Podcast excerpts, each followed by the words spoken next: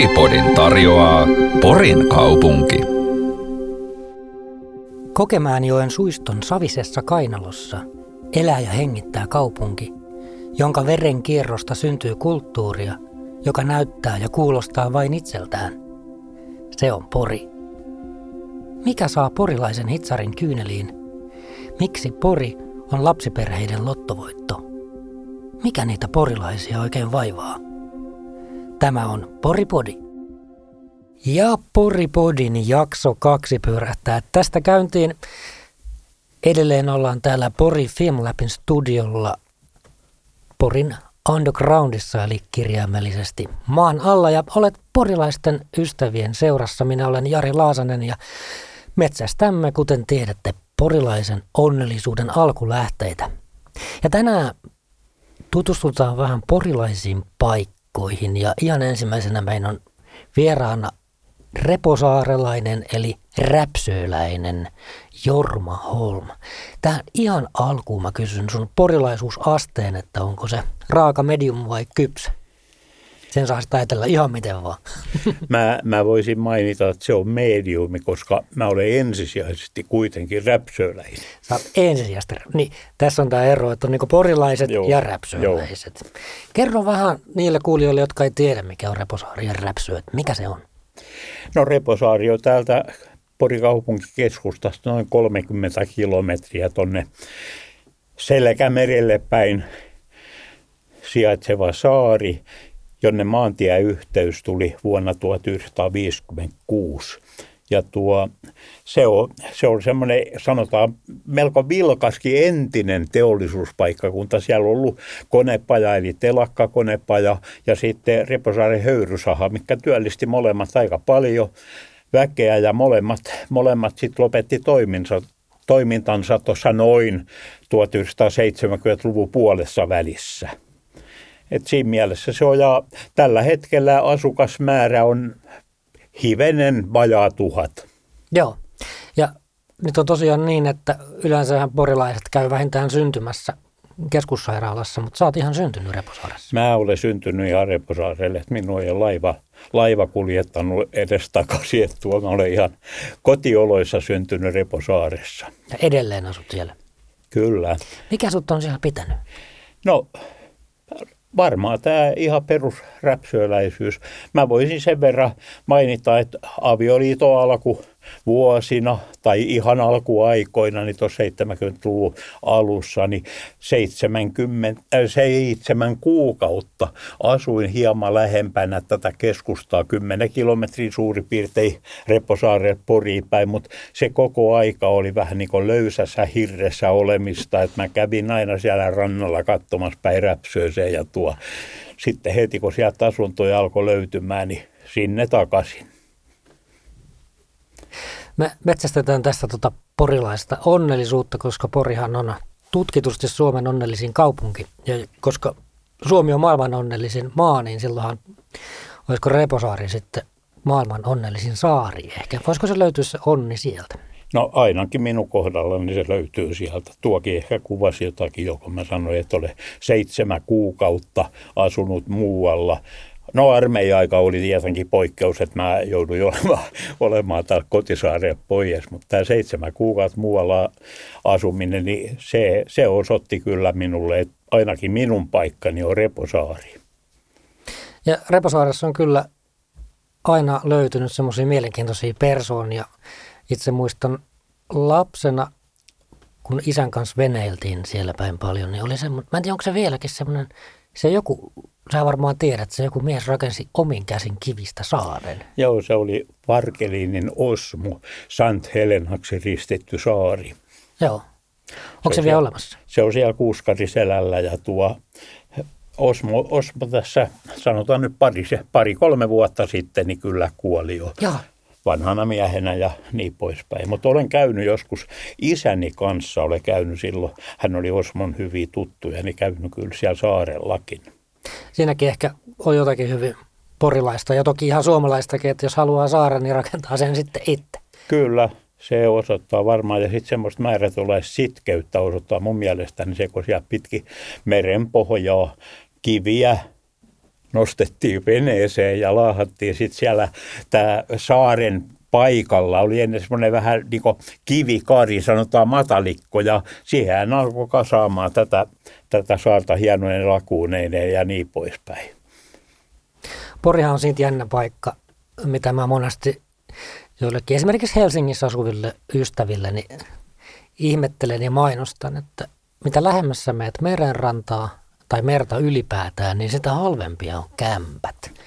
Se on aika ihmeellinen tota, ilmiö, koska täytyy sanoa, että jos se olisi Helsingin edustalla tuo Reposaari, niin sieltä ei varmaan alle miljoonan saisi mitään sitä ollaan monta kertaa tuolla Reposaarellakin ihmetelty. Ja mulla on ainakin semmoinen käsitys, että se vaan jollakin tavalla, niin se on siinä mielessä esimerkiksi asuntojen ostajalle, niin ne moni, moni kokee, että se on vähän liian pitkällä täältä keskustasta. Ja niin kuin mä mainitsin tuossa aikaisemmin jo, että noin 30 kilometriä, niin eihän se nykyään ole oikeastaan etäisyys eikä mikään, kun ajattelee työmatkoja ja kaikki jossakin just tuolla pääkaupunkiseudullakin, niin ei, ei, ei ole kaukana, mutta se vaan varmaan mielletään niin. Ja sitten, sitten tuo, sen täytyy tässä nyt vielä saaren mainostamiseksi kertoa, että siellä on olemassa kaikki palvelut edelleenkin. Siellä on koulu, siellä on lääkäri, siellä on apteekki ja siellä on kirjasto. Eli nämä, nämä sanotaan niin peruspalvelut, ja ne on kunnossa. Ja kauppa myös. Mut, ja kauppa, joo, mut kyllä. Sekä ei ole itsestäänselvyys. Siellä Reposaaressa on niin kuin aika hyvä tuo yhteisöllisyys ilmeisesti. Eikö sitä koulun puolesta ollaan taisteltu vähän pari vuoden välein suurin piirtein? Se on tuo, muistaakseni viitenä, viitenä keväänä vuodesta 2016 alkaen niin on ollut aina tämmöinen manöveri, kun kaupunkilta tullut vähän tämmöinen ukaasi, että nyt, nyt se Reposaari-koulu lopetetaan. Ja siellä on saarelaiset noussut noussut yhtenä, yhtenä miehenä, sanotaanko sillä niin tuo taistelee saarensa puolesta tai koulunsa puolesta, koska olla, ollaan tajuttu se, että mikäli koulu ei ole paikkakunnalla, niin se vetovoima on jollakin tavalla sitten sanotaan nuorille lapsiperheillekin, niin se on aika lailla heikkoa. Ja nyt näiden taistelujen myötä, kun ollaan aina vaan voitettu nämä taistelut ja koulu säilyy edelleen Reposaaressa, niin ollaan, ollaan tuo tämmöisen markkinoinnin kautta niin saatu aika paljon hyvinkin aktiivista uutta ja nuoria lapsiperheitä sinne ja ollaan saatu sen kautta tuo oppilaitakin kouluun lisää. Samalla on ollut päiväkoti ollut siellä ja on edelleenkin. Sekin oli tässä pari-kolme vuotta sitten, niin se oli vaarassa kanssa, että se lakkautetaan, mutta siitä syntyi vähän samanlainen yhteisöllinen kamppailu sen puolesta ja edelleen se tuntuu olevan se, se tilanne, että se olisi turvattu ja sen verran, jos tätä omaa, omaa ajattelua siellä jatkaa, niin uskon, että näiden mainitseminen palvelujen kirjasto, koulu, päiväkoti, niin näiden säilymistä – tulevaisuudessakin, niin puoltaa se, että nykyinen, nykyinen tuo tämmöinen, puhutaan tämmöisestä puukoulukorttelista, missä on ennen tämä Reposaaren kansakoulu sijainnut, niin siellä on mittavat remonttihommat, eli, eli kaikki nämä neljä rakennusta, mikä tähän pihapiiriin kuuluu, ne on mittavien korjaus- ja remontointitöiden alla, ja näihin on nyt tarkoitus keskittää kaikki terveydenhuolto, kirjasto siellä on olemassa, koulu, päiväkoti ja myöskin tämmöinen, äh, sanotaan nyt, perhe, äh, kotiavustajien tukikohta, niin se on kaikki tarkoitus keskittää tähän ja koska se kuitenkin niin kustannusarvioita, mitä olen seurannut, niin se on sentään aika mittava kustannuskin se remontti, niin se antaa pikkusen semmoista niin uskoa siihen, kun tuonkin verran rahaa siihen remonttiin laitetaan, niin kyllä nämä palvelut siellä säilyykin. Ja muutaman kerran tuossa jo sanoin termin yhteisö, eli Reposaaressa on mitä ilmeisimmin aika yhteisöllinen meininki. On, kyllä. Sitä on, sitä on joskus aina joku, joku väittänyt, että tuo, se on vähän semmoinen sisään lämpiäväkin, mutta näille uusi, uusille räpsöläisille, lähinnä just kun sinne on muuttaneet lapsiperheitä, niin niillä ollaan kyllä iskostettu, että kukaan ei tule teitä sieltä asunnostanne hakemaan, vaan teitä täytyy tuo liittyä joukkoon ja hyvin ne on liittynytkin. Kyllä. Mulla on semmoinen ehkä vähän erikoinenkin tuota kokemus. Mä oon itse siis, en ole koskaan asunut Reposaaressa, mutta on aika pienestä asti unelmoinut asiasta ja, ja tota, tuossa vähän reilu kymmenen vuotta sitten, kun etsittiin omakotitaloa ja minä sitten suurena romantikkona minä, minä haluan Reposaareen. Ja sitten me käytiin katsomassa sieltä asuntoa, niin se kiinteistövälittäjä sanoi, että älkää nyt tänne muuttako, että täällä on ihan kummallista porukkaa. No tuo tämmöinen tämmöinen slogani, mikä on nyt tässä viime vuosina ollut aika julkisuudessakin Reposaaresta, on just tämmöinen, että tuo, se on vaikka kui kaukana ja siellä asuu ihan outoa porukkaa, niin tämän juuret oikeastaan siitä, kun tuo näitä äsken mainitsemani uusia asukkaita ja lapsperheitä, kun oli lähipiirissä ja sitten puhunut, että he ovat ostanut asunnon Reposaaresta ja he muuttaa sinne, niin kommentti kuuluu vähän tähän malliin just, että se on vai kui kaukana. Ja siellä on kuulemma ihan outoa porukkaakin, niin siitä oikeastaan Reposari-yhdistys teki siitä tämmöisen sloganin, Kyllä. mikä on minun mielestäni aika, aika hyväkin. Se on hyvä, se, on se kannattaa käyttää hirte, hirte, siis huumorinenkin kyllä, jollakin kyllä, tavalla. Kyllä, juuri näin. Ja, ja toki täytyy sanoa, että tuossa tuota, tilanteessa se oli ehkä sikäli outo, että siinä oli kumminkin ihminen myymässä, esittelemässä meille vapaata asuntoa. Mutta mainitako tosiaan kuuntelijoille, etenkin ulkoporilaisille, että kun sanoin, että niitä asuntoja tai taloja löytyy halvalla, niin ne on siis ihan oikeasti, saattaa löytää alle sadan tuhannen euron omakotitalon. Kyllä.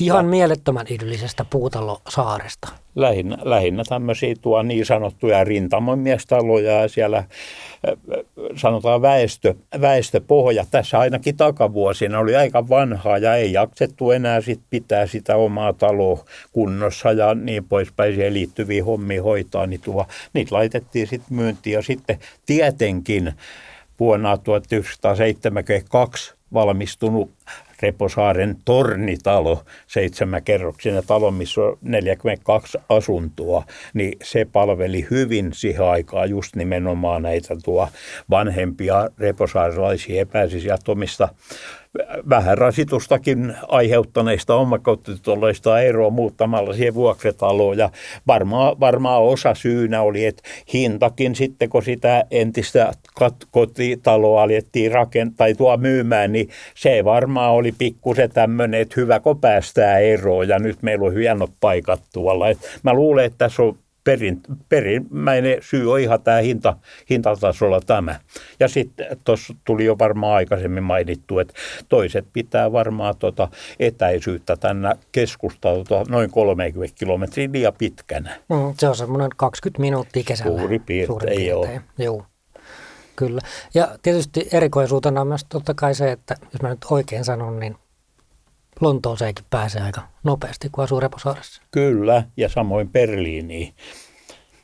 Kerro vähän näistä. Avataan tätä hiukan kuulijoille. No tuo Lonto, Lonto on semmoinen 1892 Stuvari, eli tämmöisen laivojen täyttö- ja purkausyhtiön omistajan Axel Gustafsson rakennutti itselleen semmoisen kolmekerrossisen suure, suure puutalo sinne, missä hän sitten tuo, piti aluksi kylpylääkin. Ja sitten se muuttu, tai sen omistus siirtyi Werner Haklin, ketä oli Reposaari konepaja omistaja ja tämmöinen, ja hän, hän tuo piti sitten, järjesti omalle työväelleen siitä työsuhdeasuntoja – Siinä, sen yhteydessä oli muun muassa Reposaari tämmöinen yleinen sauna ja niin poispäin. Ja sitä ei, en tiedä, eikä oikeastaan ole koskaan saanut minkäännäköisiä vihikää, että mistä tämä Villa London, miksi, mikä tuo, miksi tämä rakennus ristittiin, missä on saanut nimessä, mutta ajateltiin, että kun hän oli tämmöinen kansainvälinen – merekulkuala yrittäjä tämä Gustafsson, niin hän oli varmaan joskus esimerkiksi Lontoossa käynyt ja se olisi tullut sen kautta. Sitten tämä Pikko Berliiniksi kutsuttu kutsuttu pihapiiri, niin 45-46 se rakennettiin Reposaare Konepajan, Konepajan tuo työntekijöiden työsuhdeasunnoiksi. Siinä oli 12 tämmöistä kerro, tai pi, pien, pien taloa.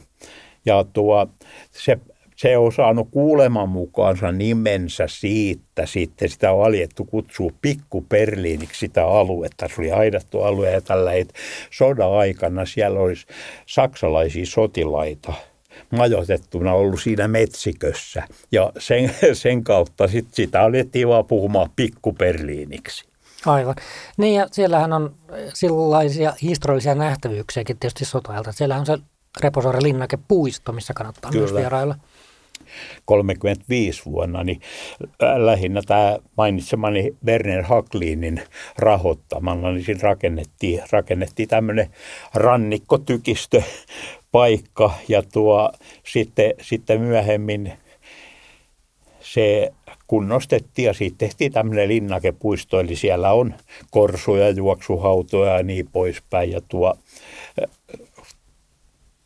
Reposaarella pidettiin 2008 vuonna, siellä loma-asuntomessu pidettiin, niin sitä varten niin tämä linnakepuisto kunnostettiin uudelleenkin lähinnä niin tämmöiseksi turisti, turistinähtävyydeksi kanssa. Joo, siellä käytiin aina pikkupoikana, kun isä ja äiti toi Reposaareen, niin käytiin aina leikkimässä. Se oli jännä se näyttää vieläkin olevan samalla pikkupojille kuin siellä rannoilla ja siellä takarannan puolella liikkuu ja tällä näin, niin kyllä siellä aika vipinä ja meteliä välillä kuuluu, kun pikkupojat, pikkupojat siellä pitkin juoksuautoja juoksentelee ja kurkkii, kurkkii näihin korsuihin ja tämmöisiä, että se on varmaan mielenkiintoinen paikka. Kyllä.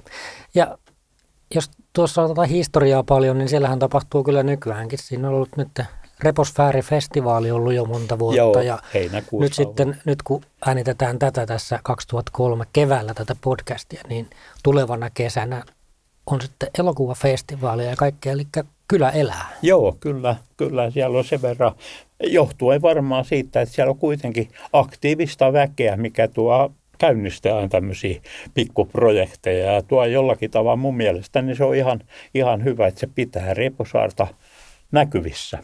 Kyllä, ja kun mainitsit tuon takarannan, mikä on varmaan kaikille porilaisille aika spesiaali paikka.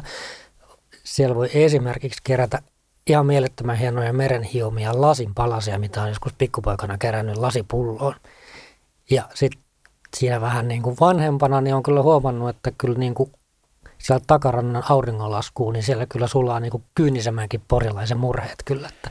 Kyllä, siinä, siinähän takarannalta avautuu tämä selkämeri, sanotaan niin paljaimmillaan siinä mielessä, että siinä ei ole mitään saaristoa edessä sillä lailla, kun katsellaan siinä länteen ja Ruotsiin päin, niin siinä on noin 200 kilometriä täysin aavaa merta, kun tuosta Majakkasaari Säpistä – mennään ohitte, niin ei ole saaristoa muuta kuin sitten Tukholman edusta saari, saaria ja tämmöisiä alkaa olemaan siellä. Ja se, se on tämmöinen kuin Hud, Hudviksvik on se paikka, mikä on suoraan, suoraan tuo Reposaart vastapäällä siellä Ruotsin rannikolla.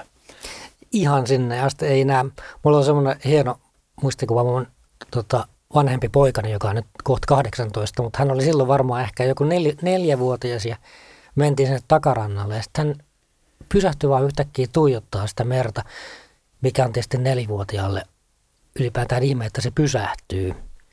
Ja sitten se oli miettelijän näköinen ja se vaan sanoi, että iskä, toi ei lopu koskaan. Ja siinä on ehkä mun mielestä jotain semmoista, mitä pelkästään siellä voi kokea.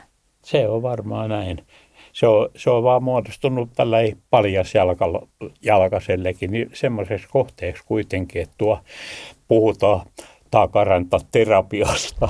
eli, eli pitää, pitää melkein päivittäin, oli talvi tai kesä, niin aina kiertää se takarannan kautta ja katsella vähän aikaa merelle ja niin poispäin. Se on varmaan se paikka sitten, mikä tekee sut onnelliseksi? Missä no, on se porilainen onnellisuus? No se, se johtuu varmasti osittain siitä ympäristöstä ja sitten nimenomaan tästä aikaisemminkin mainitusta yhteisöllisyydestä, koska periaatteessa kaikki, lähes kaikki saare-asukkaat tuntevat toisensa ja niin poispäin. Et siinä on, siinä on semmoisia sekä huonoja että hyviä puolia, mutta väittäisin, että pääasiassa hyviä puolia, nimittäin välillä kokattelee jotain lehde, lehtijuttuja tai uutisia kuuntelee, niin jossakin isommassa kaupungissa, niin jossakin kerrostalossa esimerkiksi, niin on naapuri saattanut olla menehtyneenä omassa asunnossaan ihan viikko tolkullakin, mutta väitän, että kun reportaasissa sen verran naapureita seurataan, että jollei päivää pari näy minkäännäköistä liikettä, niin lähdetään ottaa selvää, että tuo, mikä, mikä, mikä on tilanne. Kyllä. Hyvä. Sä kuuntelet Poripodia Radio Helsingin podcastia. Metsästetään porilaista onnellisuutta ja tässä meillä oli vieraana Jorma Holm Porin Reposaaresta ja jatketaan matkaa varmaan ehkä keskustaa kohti ja tulee toinen vieras. Kiitos Jorma kun kävit. Kiitos. Ja kakkosjakson toisena vieraana porilainen näyttelijä, Porispere-festivaalin saunamajuri ja Itäporin kasvatti, kuten muuten minäkin.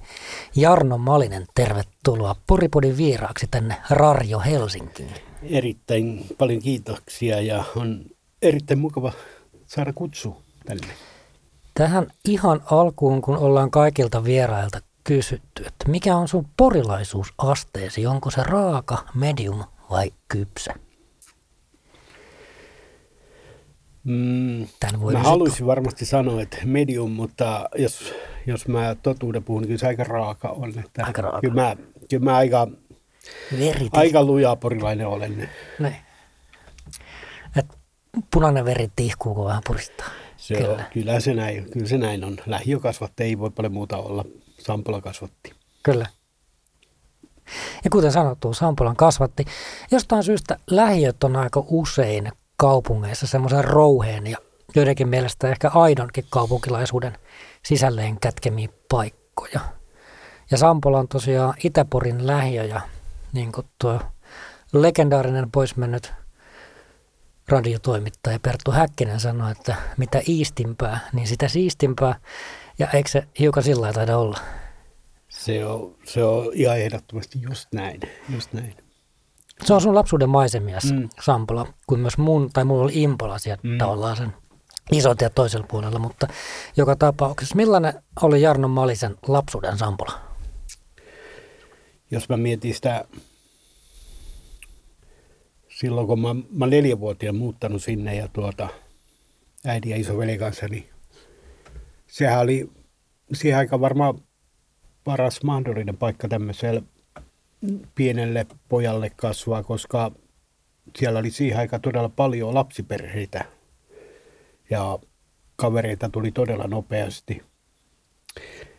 Ja tuota, ja samalla sitten niin kasvo, niin, niin siinä samassa porukassa liikuttiin sinne teinivuodet niin melkein siihen varhaisaikuisuuteen saakka. Ja silloin sitä ajattelin, että ja erittäin niin kuin, olen niin todella hieno elää tämmöisessä paikassa, että sitä jälkikäteen on miettinyt, että mitä silloin tuli nähtyä.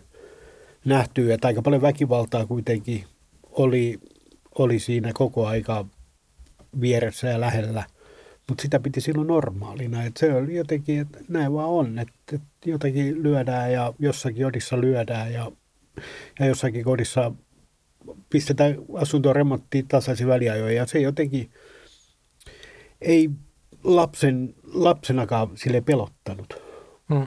Mulla on vähän sama kokemus ja erityisesti sillä ihan pienenä asuin siinä tota, Impolassa, mikä on myös Itäporin toinen tuommoinen 70-luvun alussa liian rakennettu betonilähiö, mm.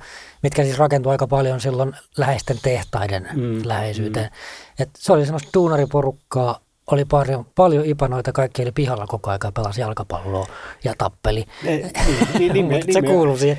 Mutta se oli myös yhteisöllistä. Se oli erittäin yhteisöllistä ja tuota, meillä ainakin oliko, että että oli sekä sitten just, että oli, pelattiin jalkapalloa, että meillä oli se, mä asuin Puhuritiellä, Puhuritie Seiskassa, niin se meidän, meidän sen talon lapset, me haastettiin sitten niin jalkapallootteluihin, muiden talolapsiin ja myös tappeluihin. Mm. Et, et, et kaikkea tehtiin kuitenkin silleen niin kuin taloittain, että me vastaan teidän talo, nyt, nyt otetaan nyrkkitappelu ja nyt pelataan jalkapalloa. Et se jotenkin, se oli, se oli normaali ja hauskaa. ja me lähdettiin ristiretkelle Impolasta. Me mentiin vakoilemaan Sampalaan tyttöjä.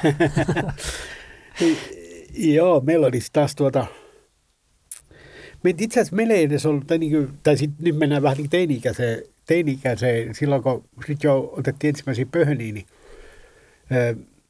no ei me, ei me niin kuin, me, meillä oli ehkä jotain, että me, me haastettiin aittaluotolaisia sekä ulvilalaisia tappeluja tuolle, me käytiin Apollodiskos vanhalla koivistolla, niin sillä käytiin haastaa niin kuin riitaa ja, ja sitten oli tämmöisiä, mä muistan, että mekin Itäporin yläasteen koulupihassa yksi viikonloppu odoteltiin, kun oli varma tieto, että ulvilalaiset tekee hyökkäyksen sinne ja siellä me otettiin kaljaa ja odotettiin lankku, lankkupätkät käsissä ja tuo poliisit tuli sinne ja tuli sanomaan meille, että lähtekää karkuun, että he näki, että sieltä on tulossa hirveän määrä ulvilalaisia. Me vaan innostuttiin siitä, mutta, mutta ajakuva kuitenkin, meitä oli niin paljon niitä, niin ne poliisit ei tullut uskaltanut tulla autosta itse pois.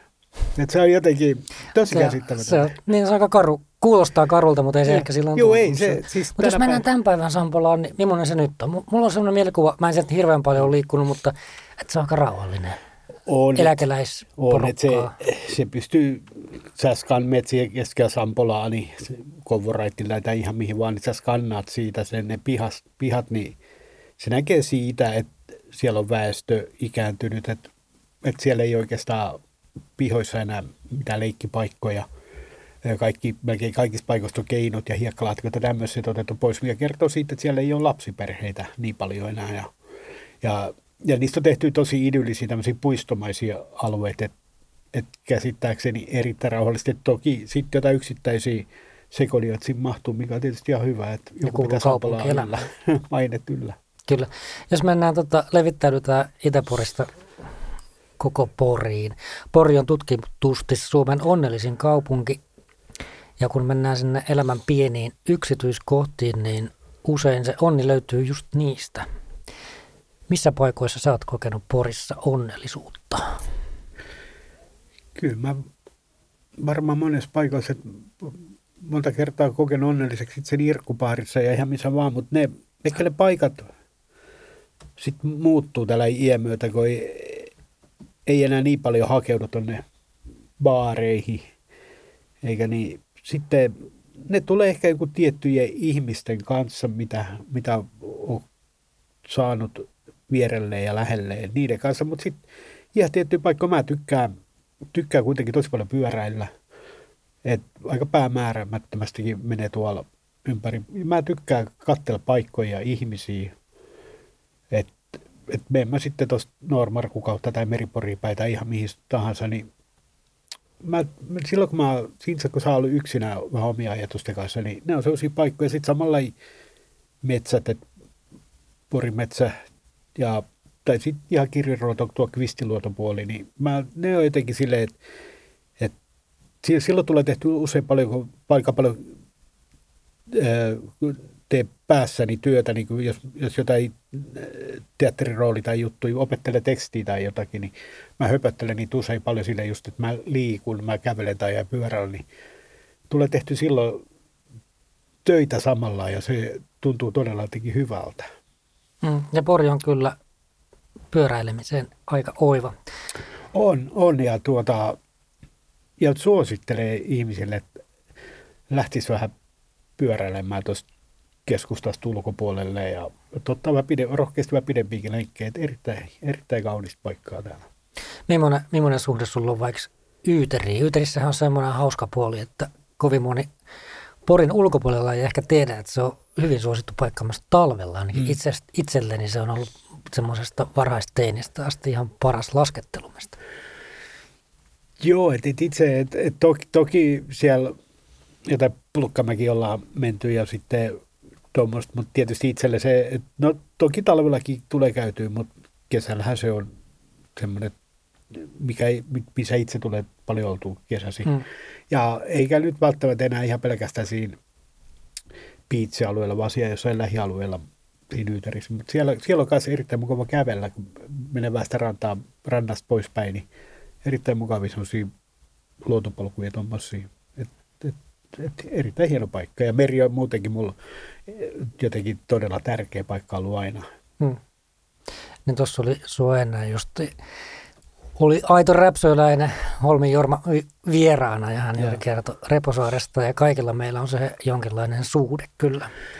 Joo ja mä, mä oon jotenkin miettinyt sitä, että mä pystyn tuijottaa jotain merta aika pitkään tekemättä yhtään mitään, että se jotenkin rauhoittaa mua tosi paljon ja mä oon miettinyt, että minkä takia ja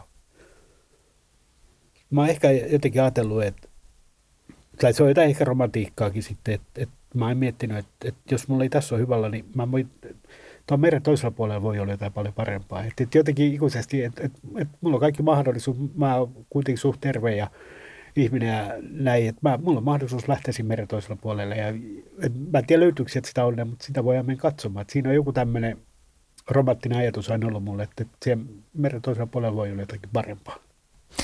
Mielestäni toi Porin ihan ydinkeskusta, Millainen, liittyykö sinulla siihen mitä, onko siinä jotain lempparipaikkoja kävis, eli kävelykatu on yksi sellainen klassinen, missä teininä niin, hengailtiin, niin, mutta nykyään siellä ei enää hengaile nuoret. Joo, ei, että se jotenkin kävis oli, kävis oli erittäin tärkeä paikka 90-luvulla ja silloin siinä oli satoja, jopa tuhansia ihmisiä varmaan joka viikonloppu.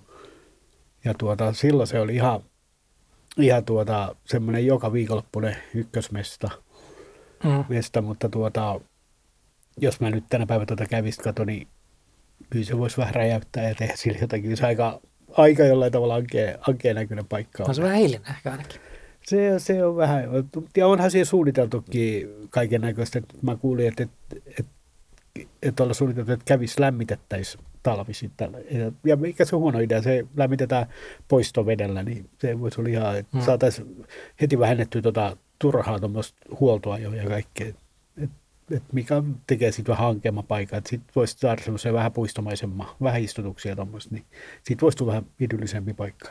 Nyt se on vähän karu, väärällä tavalla karu.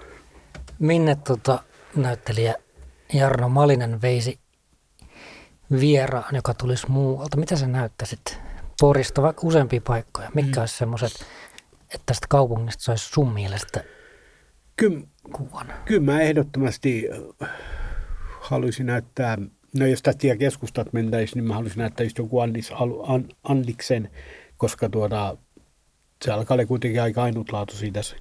Hmm kulttuuritalo Anna Katu Kuusi siis niin, heille ja, tiedoksi, jotka eivät tota, Joo, ole kulttuuri, kulttuurikeskus Anna Katu Kuusi, mikä edelleen toimii käyttäjien omille ehdoilla, niin tämmöisiä paikkoja ei ole Suomessa oikeastaan enää paljon, eikä oikeastaan Pohjoismaissa eikä muuallakaan. Et se on yksi sellainen paikka. Sitten sit mä varmasti tuo, tuo Väinölä radiotaloalue, mitä siellä on, ne hienot puu, puuveistokset ja kaikki, niin ne on jotenkin semmoista erittäin hienoa alueita. Ja siinä, siinä pystyy silloin tutustumaan myös vähän Porin lähiöelämään samalla Väinölä ja Sampola Kyllä. sinne päin. Niin, et nämä on jotain semmoisia paikkoja, mihin mä ehkä veisin vieraan, mikä ei ole Porissa käynyt. Toki voidaan mennä Yyteriinkin, mutta, mutta niitä voi katsoa myös mainoskuvista. Niin ja Yyteri on ehkä se on tietysti aika ilmeinen. Se on aika, se on aika ilmeinen. Ja tuota, Tosin hieno. On niin. siis todella hieno ja, ja kyllähän monet sitä hämmästelee, että et, et voiko tämä olla niin kuin mahdollista, että on tämmöinen, mm. paikka tässä Kyllä. näin lähellä kuitenkin.